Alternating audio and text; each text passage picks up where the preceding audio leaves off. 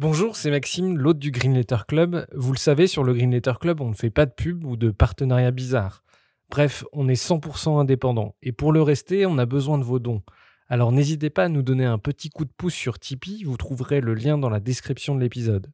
Et pour se financer, on organise aussi des fresques du climat ou de la biodiversité et des conférences sur les questions climatiques. Si ça vous intéresse, n'hésitez pas à nous écrire. Un grand merci du fond du cœur et bonne écoute.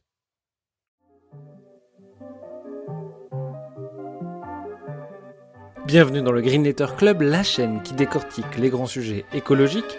Aujourd'hui, nous allons parler des naufrages de migrants avec Sophie Beau, la fondatrice de SOS Méditerranée, une ONG qui patrouille avec l'Ocean Viking pour tenter de sauver les migrants de la noyade au large des côtes européennes. Bonjour Sophie Beau. Bonjour. On est très euh, content de vous recevoir ici euh, pendant le festival euh, Climax à Bordeaux. on va aborder la question du sauvetage en mer. Ça nous paraît une question importante, un peu décorrélée de l'écologie, mais on voit que de plus en plus, euh, il y a une pression euh, des phénomènes climatiques, euh, notamment sur les régions du Sahel, et on se dit que bah, on peut voir dans les années qui viennent, les décennies qui viennent, de plus en plus de flux migratoires importants de gens qui vont traverser la Méditerranée. Première question, dans quel contexte vous avez créé SOS Méditerranée et quelles sont vos actions aujourd'hui?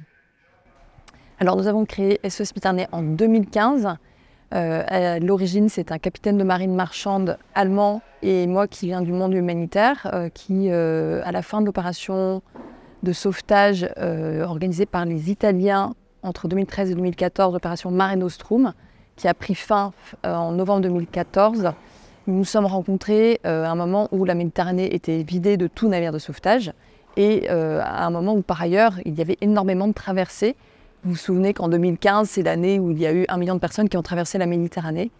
Euh, et donc nous étions extrêmement choqués, lui en tant que marin et moi en tant qu'humanitaire, que cette opération prenne fin. Elle avait permis de secourir 150 000 personnes. Donc c'était la marine italienne qui avait mis des, moyens considérables à ce moment-là pour porter secours à ces personnes. Et euh, en fait, l'Union européenne, euh, au lieu d'apporter son soutien qui était demandé par l'Italie, a fait pression pour que l'Italie mette fin à l'opération en, proclamant euh, l'appel d'air, enfin la fameuse théorie de l'appel d'air, comme quoi euh, ce serait euh, la présence de bateaux qui ferait venir les gens, alors même que tout ça a été démonté à de nombreuses reprises par des études scientifiques. Bon, on pourra y revenir si vous voulez. mais donc il y avait une énorme, un énorme vide, un trou noir en Méditerranée à ce moment-là, et on s'est dit qu'il il était vraiment nécessaire que une organisation indépendante, civile, européenne aussi, puisqu'il est allemand et moi je suis française, euh, se mettent en place pour porter secours à ces personnes, avec comme fondement extrêmement clair le droit maritime international qui euh, met en avant le devoir d'assistance inconditionnelle à toute personne en danger en mer. Donc ça, c'est vraiment le fondement de notre mission. Euh, que, nous avons donc essayé de, promouvoir à ce moment-là.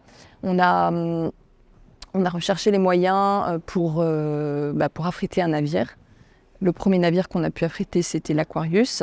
Maintenant, c'est l'Ocean Viking. Euh, et euh, donc, euh, depuis 2016, le moment où l'Aquarius a quitté Marseille en février 2016, nous avons pu porter secours à 38 915 personnes au cours de plus de 375 opérations de sauvetage.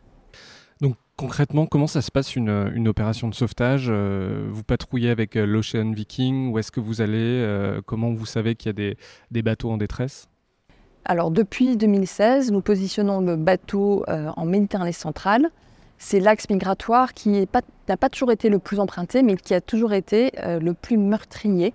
Parce qu'en fait, c'est la traversée la plus longue entre les côtes africaines et les côtes européennes. Euh, par rapport à l'axe entre la Turquie et la Grèce, où là il y a des îles, donc euh, c'est beaucoup, enfin il y a une plus grande proximité entre les points de départ et les points d'arrivée. Pour, euh, situer juste la Méditerranée centrale, qu'est-ce qu'on appelle la Méditerranée centrale? La Méditerranée centrale, c'est vraiment l'axe entre la Libye, Tunisie et Malte, Italie. donc on est vraiment sur cette partie de Méditerranée centrale. Le, la, première côte européenne, entre guillemets, c'est l'île de Lampedusa, qui euh, a été très souvent un, objectif pour euh, ces embarcations qui sont poussées à la mer par des passeurs. On va évidemment revenir dessus, j'imagine. Euh, et donc les gens essayent de rejoindre Lampedusa même, Lampedusa, qui, est un petit peu moins loin que la Sicile, c'est très compliqué pour ces embarcations qui ne sont pas du tout aptes à la navigation d'y parvenir. Donc il y a énormément de naufrages. C'est donc pour cela que nous avons choisi cette zone, parce qu'elle était la plus meurtrière pour pouvoir euh, porter secours. Il n'y avait pas du tout de moyens de secours quand on a démarré euh, l'opération avec euh, l'Aquarius. L'idée étant de se dire qu'il fallait aller justement au plus près des, besoins des personnes et essayer de, bah, de, patrouiller dans cette zone, de repérer des embarcations en détresse, de leur porter secours. On est dans les eaux internationales, c'est important de le préciser. Dans les eaux internationales, il y a deux principes qui s'appliquent, la liberté de circulation pour tout navire et forcément ce devoir d'assistance inconditionnelle à toute personne en danger. Un capitaine a l'obligation de porter secours dans la mesure où euh, il ne met pas son propre équipage et son propre bateau en péril. Voilà, ça c'est vraiment les fondements de notre action. Et pourquoi la Méditerranée centrale? Bah Parce qu'elle est la, plus meurtrière. Donc le bateau patrouille, essaye de repérer des embarcations en détresse, Jusqu'en 2018, euh, les, Italiens coordonnaient encore cette zone de la Méditerranée en termes de coordination des sauvetages. Et on avait donc euh, beaucoup d'alertes qui nous remontaient directement. Ça fonctionnait quand même assez bien. Il manquait de navires de sauvetage quand on a créé SOS Méditerranée. C'est pour ça qu'on a créé SOS Méditerranée, à cause de cette défaillance des États qui avaient supprimé les moyens de sauvetage. Mais là, depuis 2018, ce qui est encore plus grave, c'est que non seulement il n'y a pas de moyens de sauvetage étatique, mais en plus, il n'y a plus de coordination des secours, parce que cette responsabilité a été transférée aux gardes-côtes libyens. Et les gardes-côtes libyens euh, sont dans un état qui est en proie au chaos le plus total sur le plan politique, euh, et euh, ne, sont pas du tout en capacité. Euh, d'abord, il n'y a même pas de corps unifié des gardes-côtes, il y a des milices plus ou moins privées, plus ou moins d'ailleurs en, lien avec les réseaux de traite humaine eux-mêmes. D'ailleurs, certains des responsables des gardes-côtes libyens sont des trafiquants notoires d'êtres humains. Avec des sanctions des Nations Unies qui ont été prises contre eux, etc. Donc on est face à un contexte de chaos finalement, euh, et ce qui rend les choses extrêmement compliquées puisqu'il euh, n'y a plus de coordination des sauvetages, donc on est vraiment un peu à l'aveugle sur cette mer Méditerranée. Et il a fallu qu'on trouve d'autres moyens pour, euh, pour poursuivre nos opérations. justement, sur cette question des, des gardes-côtes libyens, vous dites que le sauvetage a été transféré de l'Union européenne à la Libye. Comment ça s'est fait? Il y a eu un accord?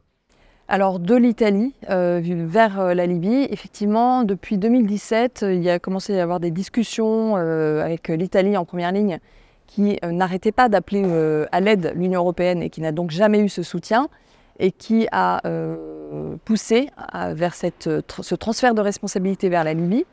Donc il y a eu un, un premier temps politique en février 2017, la déclaration de Malte, où l'Union européenne a pas encore signé un accord, mais en tout cas à, lancer ce, ce, développement politique de transfert de responsabilité euh, de la coordination des sauvetages vers la Libye. Et ça s'est matérialisé en juin 2018 par euh, l'attribution par l'Organisation maritime internationale de cette immense zone de détresse euh, au large de la Libye comme zone de recherche et de sauvetage sous responsabilité libyenne. Auparavant, c'était sous responsabilité italienne. Et depuis ce moment-là, euh, effectivement, il n'y a plus du tout de coordination des sauvetages, bien au contraire. Et en fait, ce qui s'est passé depuis, c'est que l'Union européenne continue à euh, transférer des fonds massivement. Euh, difficile de savoir combien parce qu'il n'y a pas de transparence sur le sujet. mais vraiment, c'est des dizaines, voire des centaines de millions d'euros qui, affluent vers la Libye pour, soi-disant, former, équiper les gardes-côtes libyens. mais en vérité, ce qui se passe, c'est que les gardes-côtes libyens interceptent les embarcations qui quittent les côtes libyennes et les ramènent à terre en Libye, alors même que la Libye n'offre aucun lieu sûr pour les migrants, puisque, au contraire, les migrants fuient massivement la Libye, qu'ils considèrent comme, je cite ce que nous disent les rescapés, l'enfer libyen, l'enfer libyen dans lequel ils sont massivement enfermés, détenus, violés, torturés, mis en esclavage, euh, privés de nourriture, de soins, etc donc victimes d'abus euh, qui ont été d'ailleurs qualifiés de crimes contre l'humanité par de multiples rapports. Euh, et néanmoins, cette politique de soutien à la Libye continue, euh, ce qui est totalement absurde et bah, en brèche par rapport au droit international. Vous concrètement, vous en avez déjà vu, vous en avez déjà rencontré des gardes-côtes libyens? Oui, bien sûr, on, est, on est souvent en proie à des, des interventions des gardes-côtes libyens qui peuvent être plus ou moins menaçants. donc, on ne parle pas des eaux territoriales libyennes, hein, je le répète, on parle des eaux internationales parce que l'Ocean Viking et les navires de sauvetage ne vont pas dans les eaux libyennes. on est donc dans les eaux internationales, mais dans cette zone de responsabilité euh, libyenne en termes de coordination des secours. Euh, et au lieu de coordonner les secours, en fait, en général, ils essayent d'empêcher que les navires comme les nôtres portent secours. Euh, et ils ne font pas du tout ce rôle qui leur est dévolu, qui devrait être celui de nous transmettre les alertes de détresse, mobiliser les bateaux les plus proches pour aller porter secours sans délai, pour maximiser les chances de survie des naufragés, euh, et ensuite désigner un lieu sûr pour débarquer les rescapés. Donc tout cela, ça n'existe pas. On est plutôt sur des interceptions euh, dans, la, mesure du possible. Ils essayent d'arriver les premiers pour ramener les personnes à terre en Libye, ce qui veut dire que les personnes vont repartir dans ce cercle vicieux de traite humaine, violence massive, violation de leurs droits et extorsion de fonds, et ils vont vouloir repartir dès que possible. Donc en fait, on est vraiment sur un cercle vicieux auto-alimenté qui fait que les personnes vont pouvoir plusieurs fois de suite essayer de reprendre la mer pour quitter, en fait, fuir euh, ce qu'ils appellent l'enfer. Euh, et ça peut arriver qu'on ait des, naufragés qui aient fait la tentative 4, 5, 6, 10, 12 fois, une fois. On a une personne qui nous a témoigné avoir euh, pris la mer 12 fois avant de, pouvoir être éventuellement secouru. En plus de cela, parfois, ce que je disais, c'est qu'ils sont menaçants, euh, voire même ils tirent euh, en l'air pendant les opérations de sauvetage, donc ce qui crée des mouvements de panique. Ils arrivent proches de l'embarcation qu'on est en train de secourir. Euh, donc c'est extrêmement compliqué. nous, notre approche, c'est vraiment toujours de, d'empêcher la panique et de, d'essayer par tout moyen d'éviter d'être dans, la confrontation. Mais c'est vraiment extrêmement compliqué et c'est totalement euh, en, opposition à ce qui est prévu par le droit maritime. Comment se passent vos opérations de sauvetage? Comment vous arrivez à, repérer des bateaux en détresse? Euh, Comment vous leur portez secours concrètement? Euh, on, imagine qu'en haute mer, c'est quand même assez délicat comme opération. C'est effectivement très délicat, ces opérations de sauvetage. La première difficulté, c'est de pouvoir repérer ces embarcations qui sont en détresse. Parce que normalement, donc, il devrait y avoir une coordination des secours qui est totalement inopérante, ineffective les gardes-côtes libyens ne nous euh, interpellent pas du tout, ne nous transmettent pas les coordonnées des bateaux en détresse. Donc, euh, le premier moyen, c'est euh, repérer à la jumelle sur le pont du navire. Nos marins sauveteurs passent des heures et des heures. alors, chaque, chaque personne a une heure de, de, veille à la jumelle, et puis on tourne parce que c'est épuisant comme, comme, comme poste. Euh, et on peut voir à combien de kilomètres On voit à 8000 nautiques max. Euh, ça veut dire qu'en fait, on a à peu près 15 km, un peu moins, euh, de visibilité, ce qui est rien. Parce que si vous faites un, cercle de 15 km autour du navire, ça veut dire que tout le reste de la Méditerranée, on ne peut pas regarder. donc en fait, la zone de détresse n'est pas du tout couverte. Il n'y a pas du tout assez de, de navires de sauvetage présents. Euh, donc en fait, euh, ça montre aussi que euh, très probablement, il y a beaucoup d'autres embarcations qu'on ne peut pas repérer. quand bien même on arrive à repérer nous-mêmes, et c'est pas évident. C'est à peu près un tiers des sauvetages comme ça, grâce à cette observation à, la jumelle et avec le radar, enfin avec les propres moyens du navire. ensuite, on a aussi une, on a l'aide de plusieurs petits avions qui survolent la Méditerranée donc, ce sont des ONG, euh, de, des collègues qui, euh, qui, ont des petits avions, pilotes volontaires, Sea-Watch, euh, et qui vont pouvoir nous indiquer aussi des embarcations en détresse. Ça, pour le coup, c'est extrêmement précis parce que là, ils vont nous donner des coordonnées GPS très précises et pour nous, c'est le moyen le plus simple pour trouver les embarcations quand ils sont présents. Et puis enfin, il y a une hotline téléphonique qui s'est constituée pour pallier cette absence de coordination des secours euh, donc là aussi, c'est une ONG qui, euh, met à disposition un numéro 2424 euh, que certains migrants sur des embarcations en détresse parviennent à appeler. Encore faut-il qu'ils puissent donner des coordonnées précises pour qu'on puisse les retrouver. Et parfois, c'est pas du tout précis. Et si on est loin de cette embarcation, il y a peu de chances qu'on la trouve facilement. Donc, on, est souvent amené en fait à rechercher une embarcation qui a été signalée pendant des heures et des heures avant de la trouver.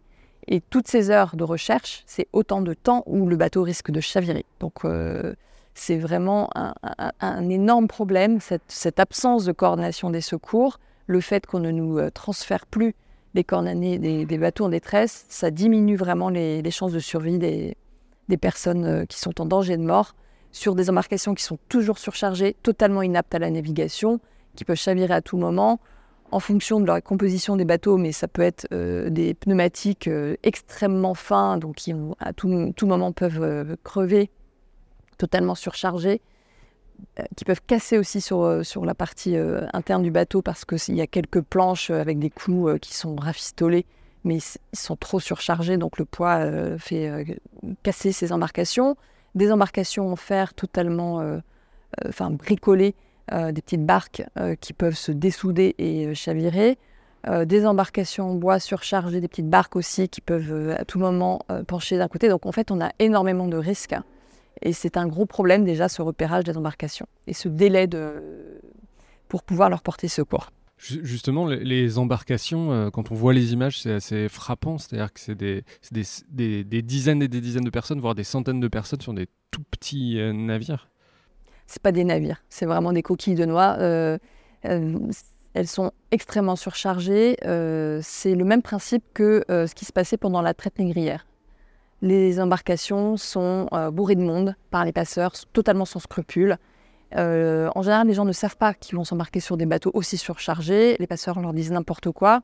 Et quand ils arrivent, ils n'ont pas le choix euh, de, rester à terre, en fait. Souvent, ils nous disent Je ne voulais pas monter parce que quand j'ai vu le bateau, j'ai compris que ce n'était pas possible. mais en fait, il y a des, des, kalachnikovs derrière qui.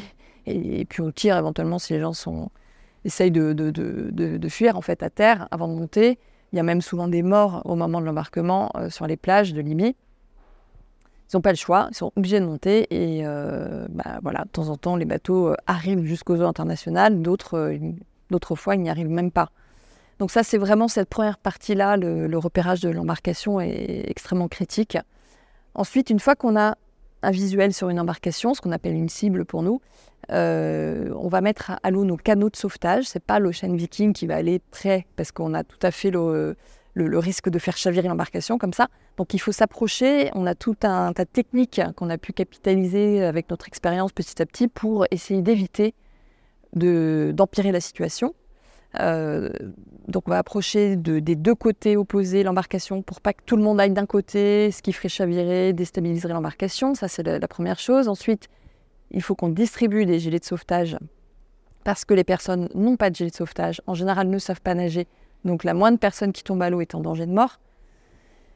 Une fois que ça c'est fait, que les gilets sont distribués, là on va procéder à l'évacuation en partant des cas les plus euh, critiques. Donc on demande s'il y a des blessés, s'il y a des malades, s'il y a des enfants.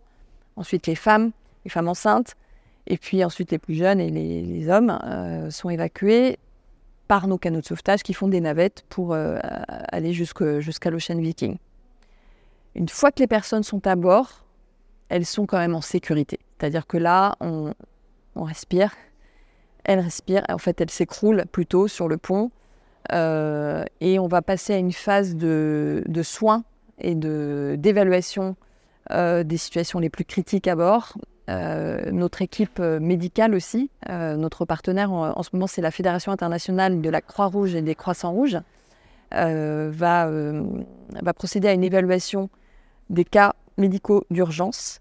Si nécessaire, nous procédons à des demandes d'évacuation médicale du navire. alors, alors, on demande aux, gardes-côtes maltais ou, italiens.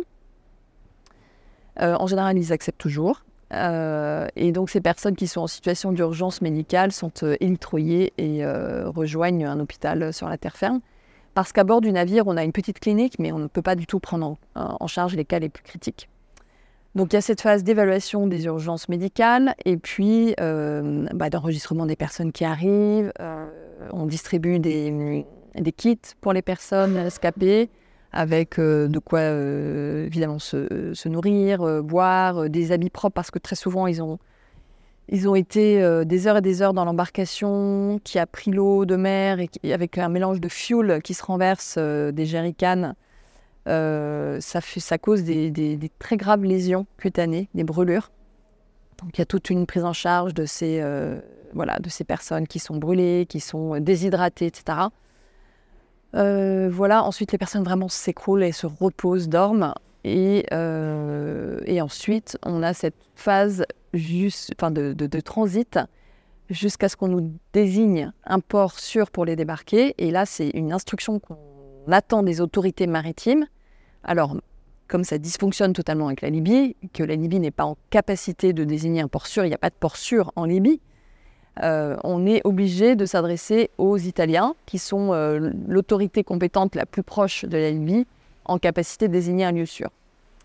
Et là, on a pu avoir des errances jusqu'à trois semaines en mer, euh, puisque ça a été le cas par exemple en novembre 2022, quand le Shine Viking a dû aller accoster à Toulon, les autorités italiennes refusant obstinément d'ouvrir un port en Italie, alors que euh, bah, le droit maritime prévoit que euh, le capitaine doit porter assistance, mais que les États côtiers doivent offrir un port sûr sans délai. Tout ça en fonction des alternances politiques, euh, parce que... Alors, normalement, les, alternances politiques n'ont rien à voir là-dedans. On parle du droit maritime international. C'est une obligation pour les États côtiers d'ouvrir un port pour euh, des rescapés euh, qui sortent d'un naufrage en haute mer. Il n'y a, pas de, a pas de considération politique là-dedans, en théorie. mais effectivement, c'est vrai qu'on on a vu que l'arrivée d'un nouveau gouvernement avec Madame Meloni en octobre 2022, avait créé justement ce refus des autorités italiennes euh, d'offrir euh, un port conformément au droit. On a donc dû à ce moment-là aller jusqu'en France, c'est-à-dire qu'on s'est adressé encore une fois aux autres centres de coordination des secours les plus proches et compétents pour euh, prendre en charge ces questions. et ça nous a amené jusqu'à la France. Mais l'idée n'est pas du tout d'arriver jusqu'en France parce qu'on est très très loin de la zone de sauvetage.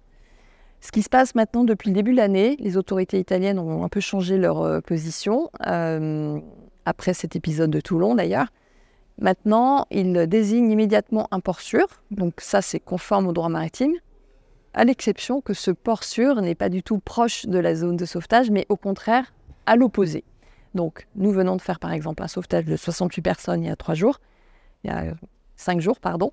Et on a dû faire quatre jours de navigation pour aller les, débarquer dans le lieu qui a été désigné par les autorités italiennes, qui est le port de Ancône, à 1560 km de là où le, sauvetage avait eu lieu. Euh, les, autorités italiennes disposant du droit de désigner le port qu'elles souhaitent, en fait.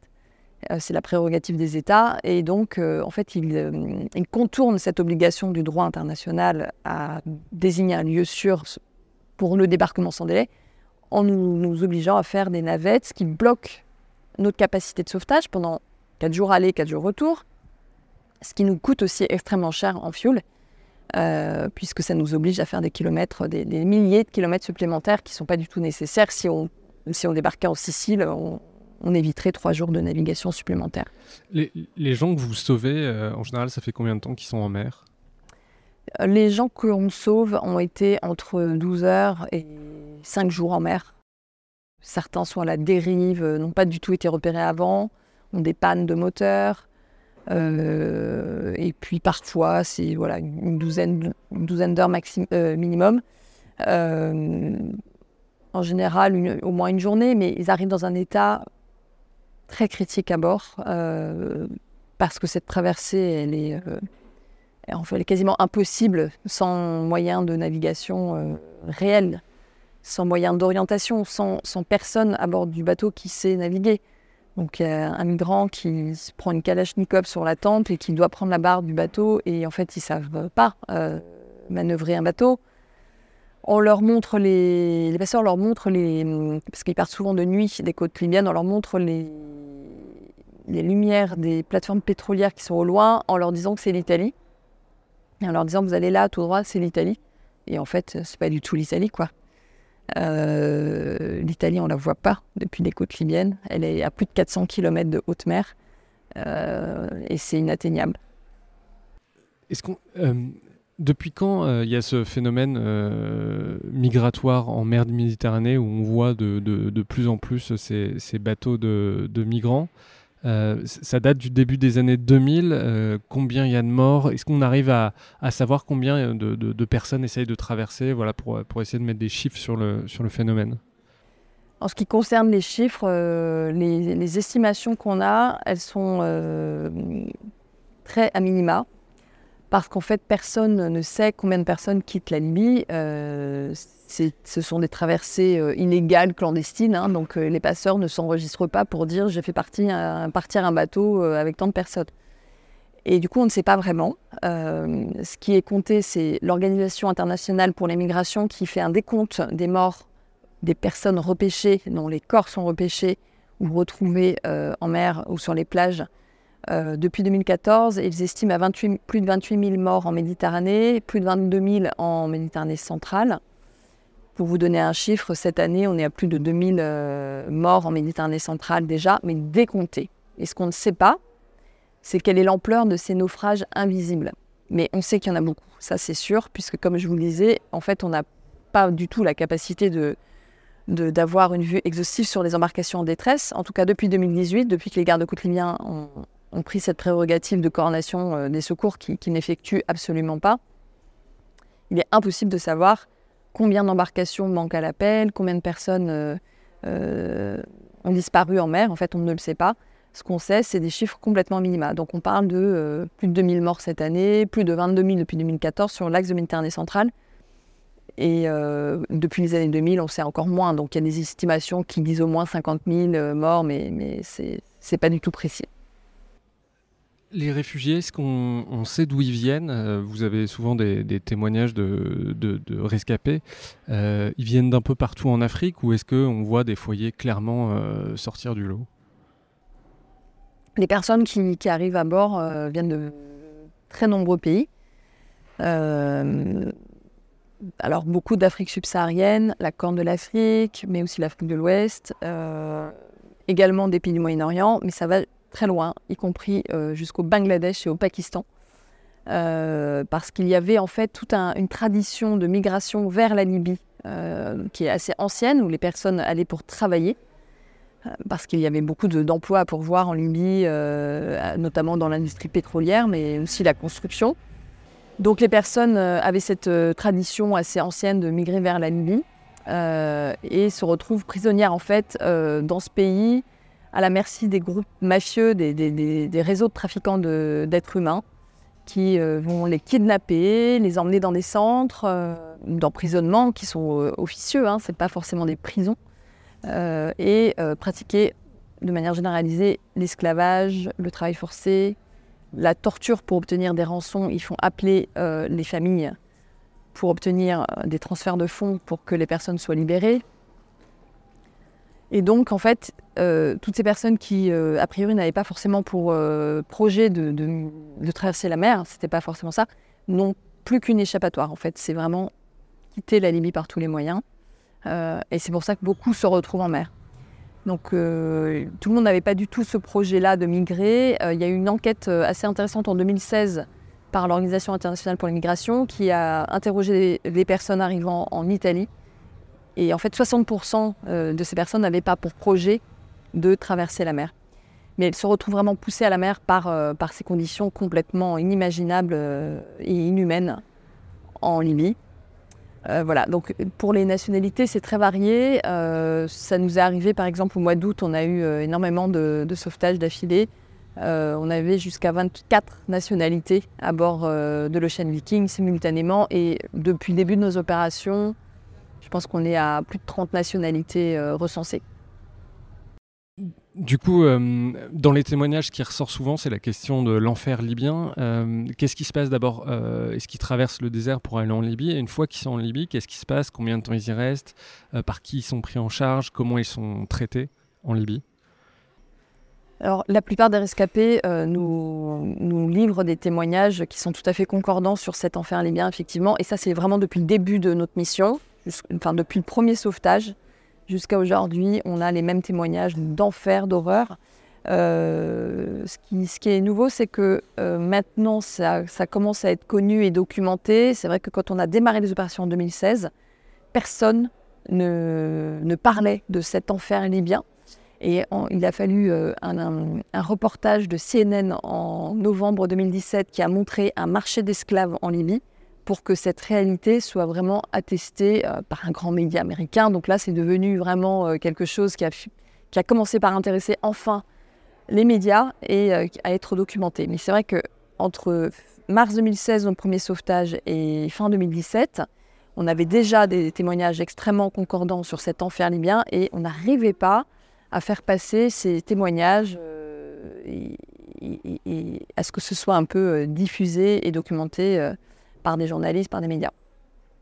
Ce qui se passe, c'est que, notamment sur les routes de traite humaine qui viennent des différents pays d'Afrique jusqu'en Libye, notamment par le Niger, l'Algérie, les personnes en fait sont ramenés vers ces routes migratoires euh, qui, euh, convergent vers la Libye parce que la Libye est un pays failli, il n'y a aucune euh, autorité d'État et encore moins de sécurité. Et donc les réseaux de traite humaine prolifèrent en toute impunité, en corruption totale et en collusion totale avec voilà, certaines des autorités. Euh, c'est pour ça que les personnes arrivent massivement sur cette euh, route, parce qu'on on pourrait se demander, mais ça fait des années quand même qu'on sait, et pourquoi est-ce que les gens continuent à arriver en Libye? C'est parce qu'en fait, les réseaux de traite les amènent vers la Libye. Il y a des traversées du désert qui sont épouvantables, dans des, dans des pick-up bondés, où les gens euh, tombent, ils ne sont pas ramassés, meurent dans le désert. En général, ils sont revendus par des des passeurs euh, qui, qui, qui, vont voilà, se faire de l'argent sur euh, cette cargaison humaine, hein, c'est vraiment ça. Euh, et puis, ils sont obligés de travailler. alors, ça peut être du, travail dans la construction, dans les champs, sur des chantiers. Pour les femmes, de l'esclavage sexuel, c'est vraiment très documenté. et donc, voilà, ce sont des conditions abominables. Ils sont parfois enfermés dans des hangars avec euh, ces tortures, ces viols euh, qui sont filmés et euh, diffusés aux familles par smartphone qui sont restés dans les pays d'origine pour faire venir l'argent. Parce qu'en fait, ces personnes n'ont plus rien. Quand elles arrivent en Libye, elles ont été dépouillées 50 fois sur les routes de l'exil, à toutes les étapes.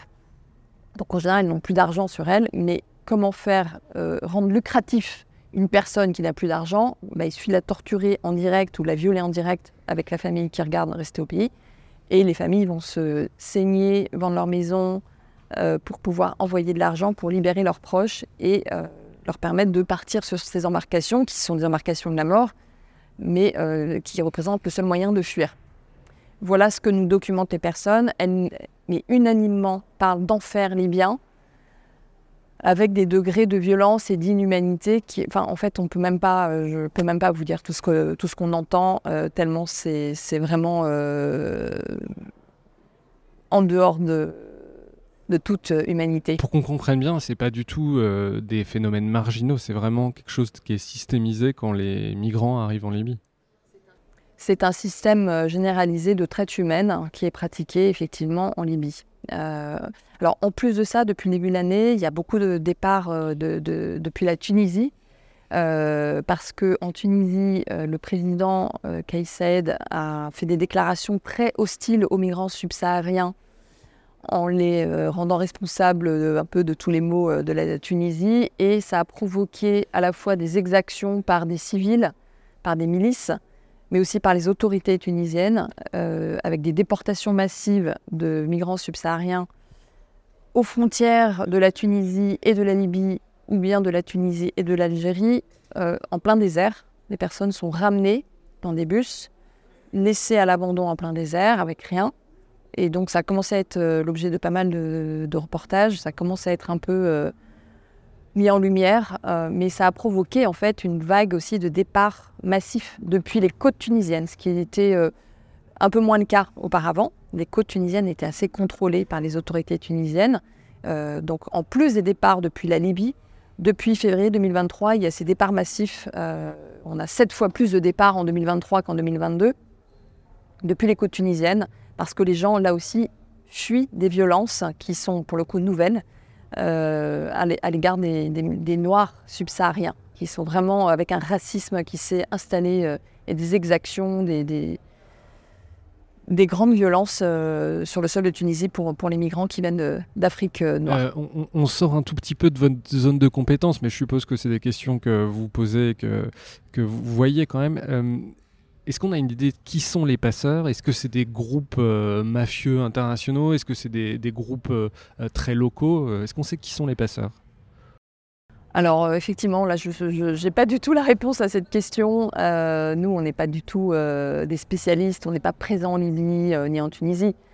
ce que nous décrivent les personnes rescapées, c'est les exactions qu'elles ont subies à différents stades. Très souvent, elles nous disent qu'elles ont été revendues par quelqu'un en sortant du camion, en arrivant à tel endroit en Libye. Il y a quelqu'un qui les a revendues. Bon, après, je ne sais pas du tout comment ça fonctionne, mais euh, il y a des, reportages internationaux des documentaires qui, sont un petit peu faits, mais c'est difficile de, bien connaître les structures de ces réseaux. Euh, moi, j'ai pas du tout de compétences là-dessus. Et euh, qu'est-ce que vous disent les, migrants Ils dépensent en fait énormément d'argent finalement pour partir de, des pays d'où ils sortent pour aller jusqu'en Europe. Est-ce qu'on a une idée des, sommes qu'ils qui dépensent? Alors sur euh, le coût total d'un voyage, ça dépend complètement de combien de temps ils ont passé sur les routes de l'exil, je ne peux pas vous dire. Mais sur les coûts euh, de la traversée, ça dépend un petit peu euh, des, des, périodes et, j'imagine du réseau qui, qui organise ça. Mais en gros, c'est plusieurs centaines de dollars jusqu'à 2-3 000 dollars. Euh, le, coût euh, d'une traversée, d'après ce qu'on a compris euh, des témoignages. Donc les gens qui la font cinq fois, ça veut dire concrètement qu'ils dépensent 10 000 dollars pour essayer de... Non mais c'est ça, c'est vraiment des coûts énormes. on fait beaucoup de sensibilisation scolaire et les, élèves nous demandent toujours mais pourquoi ils prennent pas l'avion? C'est clair que s'il y avait des visas et qu'ils pouvaient prendre l'avion, ce serait dix fois moins cher que de, que de, de payer ces, ces, ces, prix exorbitants de traversée pour aller sur une coquille de noix. Il y a beaucoup, quand, on voit le profil des, gens qui, essayent de, migrer, il y a beaucoup de euh, d'hommes, mais il y a aussi euh, dans l'eau, il y a des enfants, des femmes. Euh, est-ce est que, vous avez une idée de, la répartition à peu près des, gens qui, qui, essayent de traverser la Méditerranée? Alors il y a 85% d'hommes et 15% de femmes, donc ce sont quand même des milliers de femmes aussi. Hein. Euh, des milliers de femmes, donc beaucoup euh, sont enceintes, euh, ont été violées sur le parcours avant d'arriver à bord. Vraiment, une très très grande proportion de personnes qu'on accueille à bord de notre navire a été victime de torture, hein, que ce soit les hommes ou les femmes, et y compris les mineurs. Et c'est horrible, mais il y a 25% de mineurs parmi les personnes secourues à bord de nos navires. Donc c'est une très très grosse proportion souvent des adolescents euh, de 15-17 ans, mais aussi des plus jeunes. Certains voyagent avec euh, un parent, mais pas toujours. On a aussi des, fratries d'enfants euh, qui se sont retrouvés seuls, sans leurs parents, sur ces routes. je pense à une fratrie où l'aîné de 4 avait 12 ans et qui s'est retrouvé sur un des bateaux qu'on a secouru. Donc on a vraiment des, des situations mais inimaginable de, gamins qui se retrouvent euh, sur notre navire. Euh, et ça se répète très souvent. On a très souvent beaucoup, beaucoup de mineurs à bord. Il y a une attention particulière qui est euh, portée évidemment à ces mineurs à bord. On essaye de les recenser, de, de faire le lien avec les autorités là où on va débarquer pour qu'il y ait une prise à charge adaptée de ces mineurs. Mais une fois qu'ils sont débarqués, on n'a pas du tout de suivi, on n'a pas la capacité d'aller suivre ce qui se passe à terre. Voilà, donc c'est vraiment des, parcours de vie qui sont euh, terribles, avec des, jeunes qui vivent euh, des, violences euh, dès leur plus, vraiment dès leur plus jeune âge. Par rapport à ces, phénomènes où donc on arrive avec beaucoup de jeunes et beaucoup de femmes à bord, on, a documenté ça vraiment spécifiquement pour recueillir leurs témoignages et on a pu produire deux dossiers spécifiques thématiques, un sur les femmes à bord et sur ce qu'on appelle la jeunesse naufragée. Donc tout ça, c'est des, documents qui existent, euh, euh, que vous pouvez trouver sur le site de SOS Méditerranée, euh, avec un vrai focus sur ces parcours de vie et des témoignages de ces hommes, de ces femmes et de ces jeunes enfants aussi, plus, euh, plus spécifiquement. Euh, vous l'avez mentionné tout à l'heure, euh, la question de l'appel d'air, c'est une question que je suis un peu obligé de vous poser parce que c'est quelque chose qui revient systématiquement. En gros, il y a une partie du spectre politique qui vous accuse de, de favoriser les traversées de la Méditerranée parce qu'il y aurait des secours, alors les gens vont plus traverser. je suppose que ça vous urtique un petit peu. comment vous répondez à cette, à, cette question-là? Bah, On répond par les faits. Euh, ce serait bien si euh, tout le monde pouvait avoir un regard objectif sur cette question parce que ça a été documenté par des chercheurs dans plusieurs études qui ont montré, euh, qui ont fait des études comparatives de combien de personnes traversent un jour où il y a un navire de sauvetage présent et quand il n'y a pas de navire de sauvetage présent. Donc je pense que c'est quand même très objectif et factuel. Et il n'y a pas du tout plus de traversées qui, voilà, qui sont recensées quand il y a des navires de sauvetage ou quand il n'y en a pas. Par contre, évidemment, le facteur qui est discriminant et ce qui a bien été montré par ces études, c'est la météo, tout simplement. C'est-à-dire que quand la mer est calme, les passeurs poussent des embarcations à l'eau et en pleine tempête, ils ne poussent pas les embarcations à l'eau. Voilà. Donc en fait, euh, le facteur discriminant, c'est la météo. Euh, par contre, ce que nous les gens, c'est ils ont quitté leur pays pour des raisons multiples. Ça dépend vraiment et, très souvent combiné. Donc euh, les explications simplistes du type migrant économique, ça n'a aucun sens. Euh, on pourra y revenir si vous voulez. Euh, et surtout, le, point commun, c'est qu'il fuit des violences en Libye et maintenant en Tunisie, euh, qui là, pour le coup, ce sont des dangers de mort. Les personnes fuient pour sauver leur vie. Donc, quand on n'a pas le choix pour sauver sa vie, eh bien, on prend le risque d'être en péril en mer sur une embarcation de fortune sans savoir si on va être secouru. dernière question. Qu'est-ce qu'on peut faire pour vous aider? Et est-ce qu'il y a un sujet qui vous paraît important qu'on n'aurait pas abordé? Alors pour nous aider, euh, nous on a besoin de soutien financier parce que notre mission coûte extrêmement cher. C'est 24 000 euros par jour le bateau. C'est un gros bateau, fait 70 mètres. On a nos canaux de sauvetage, trois canaux de sauvetage, des équipements euh, spécialisés de sauvetage, des équipes à bord. Il y a une trentaine de personnes à bord du bateau. Euh, donc c'est vraiment très cher, avec le coût du fuel qui a explosé en plus depuis l'an dernier. Donc on a, a multiplié par trois notre budget de fuel en deux ans on a besoin vraiment de moyens de soutien financier et tous les petits soutiens, les dons réguliers, même modestes chaque mois, etc., ça, nous aide en fait à, pouvoir financer la mission. Et sans ce soutien exceptionnel de la société civile, on ne serait pas là aujourd'hui pour euh, poursuivre nos opérations. Sophie Beau, un grand merci d'être venue euh, nous voir ici à Climax.